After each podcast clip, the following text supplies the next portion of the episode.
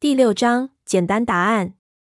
这老头子讲话的声音清晰，带着长沙那边的腔调，加上他说话的内容，引得我一奇。偷偷打量这老头，相貌很陌生，大概七十多岁，干瘦干瘦的，身材不高，眉宇间有一丝阴迷，穿着有点皱的老旧棉袄，超级啤酒瓶底式的老花眼镜，估计拿了就是半瞎子。这样的打扮不像是这里的客人。不过二叔的茶馆里能人很多，所以服务员也不见怪。这年头，什么人都有。我不动声色，看他有何举动。只见他拿起那本书，背着手就回到他的座位上，腰板挺得很直，步履生风。如果不是个练家子，以前必然当过兵。他的座位上还有几个人，都上了年纪，正在聊天。一看到老头回来，都露出恭敬的神色。显然这家伙是头。我偷偷把自己的茶端了过去，坐到他们身后的位置上，耳朵竖立起来，听那老头会说什么。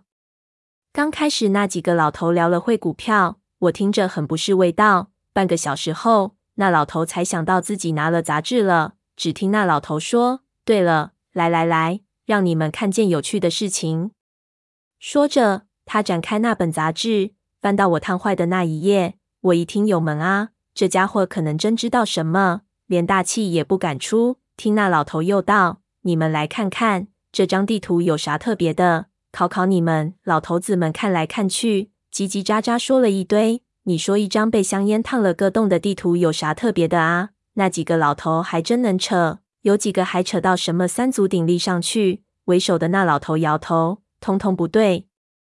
我听得肠子都痒了。心里盼着快公布答案，我投降了还不成吗？见没人能说上来，那老头呵呵一笑，忽然压低了声音，说了一句我听不懂的话。另几个人马上激动起来，都要抢着看那本杂志。我一下子心里郁闷，没事请你说什么方言啊？难道该的我就是没缘分知道这事情？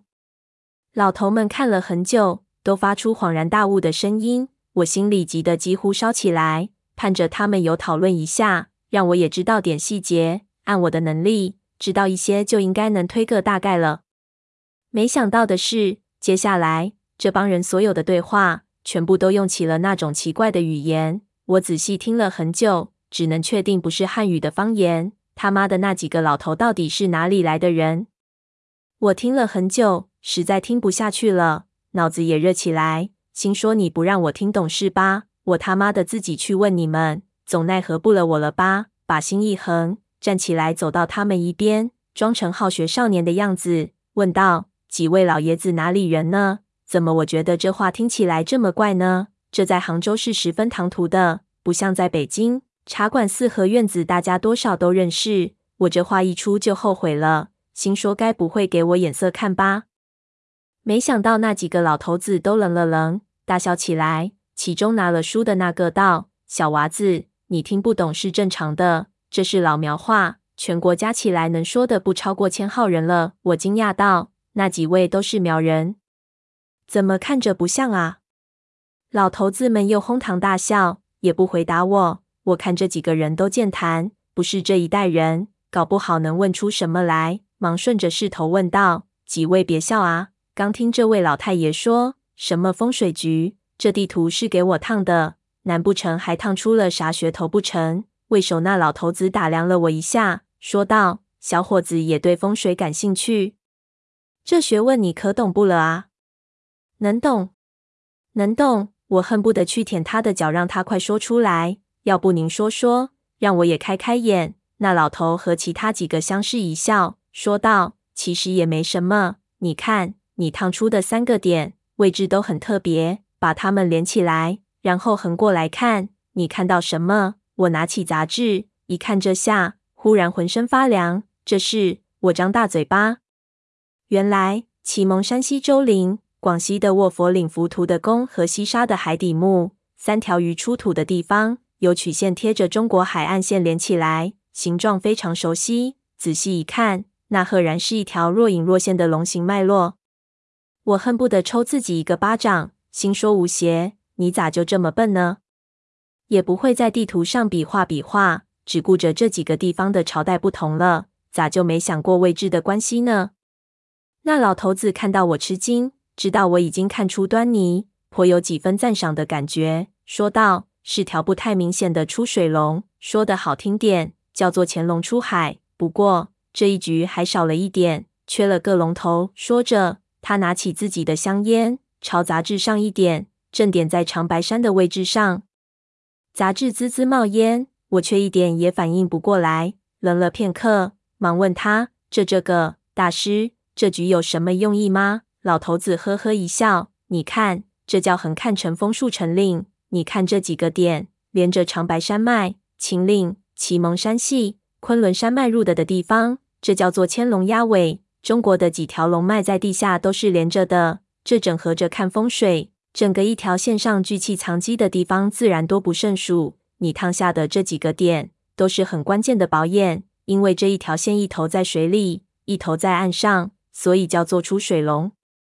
不过这种大头风水是不是实用？用这种风水看出来的龙脉比较抽象，我们叫大头龙。古时候用来占卜看天下运势，北京城的位置都是靠这个确定的。而给皇帝选灵，这风水就太大了。我也是只懂点皮毛。要说大师，还属明初时候的那个汪藏海，大头风水是他的拿手好戏啊。我听到这里，眼睛一花。只觉得七窍都通了，所有想不通的事情全部都从脑子里涌了上来。为什么鲁王宫外五坟岭尸洞内的六角铃铛会出现在海底墓里？为什么西周墓里会有如此精巧的迷宫盒子？为什么广西浮屠晋儿宫里的佛骨舍利会变成蛇眉铜鱼？理由太简单了，因为这些个地方汪藏海全去过了。出水龙的宝眼处一般都是当条龙脉的藏风聚气之地。一般都已经修筑了建筑或陵墓，虽然现在还不知道把铜鱼放在这些宝眼处是什么用意，但是按风水学的一般惯例，这一条风水线大龙头是为了长白山上的龙头而设。这一切布置都是为了云顶天宫，难怪他会如此着迷，他花了如此巨大的心血。那这雪层下的天宫里，到底埋着的是谁？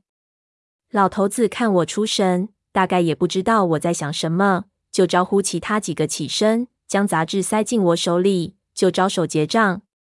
我想着事情，一下没反应过来。等我想起要他联系信息，他已经走出了茶馆。我追出去，正看到他把眼镜一摘。我一看他的眼睛的五官轮廓，咯噔一声，人不由站住了。只见一道极其可怕的伤疤从他的眼角开始划过鼻子，一直到另一边的眼角，鼻梁骨有一处凹陷。似乎给什么利器割伤过。我看到他的眼睛，人又给吓了一下，忘记去追。结果他们一群人上车走了。我转念一想，感觉这老头子谈吐不凡，而且中气十足，很可能是老海今天说的陈皮阿四。刚才吃饭刚谈到他，咋现在就在茶馆碰到了？这也太巧了吧！我想了想。猛然觉得老海莫名其妙的来杭州和我说起故事有点唐突，难不成这老头子和老海有什么猫腻在，布了这么个套想引我入局？这老头看上去有一点狡快，不可不防啊！我心里暗骂，又不知道这一套戏扯的什么路子，心里顿生疑惑。回忆起老海的叙述，这老头子不是已经瞎了吗？怎么还能看得见呢？而且说话中气十足。也不像九十岁的人。不过想通了大头乾隆的局，心里舒服了很多，那股阴迷的感觉也不扫而空。我结了账，回去舒舒服服、结结实实的睡了一觉。醒来是第二天中午，一看请帖，娘的，已经结束了。打电话给老海，他也没什么说的，只说那条鱼没什么人拍。我心里大乐，傻逼才去买这东西呢。又交代了几句。听老海那边好像很忙，看样了买下了不少东西，就不和他啰嗦了。下午也不想去铺子，想去茶馆去带那人。三叔的店里却打来电话，说有人找我。我心里说，该不是老痒又出现了吧？七上八下的开车过去，走进店里一看，只见一个人坐在客座沙发上。我几乎眼睛一酸，眼泪差点下来，立即大叫了起来：“潘子！”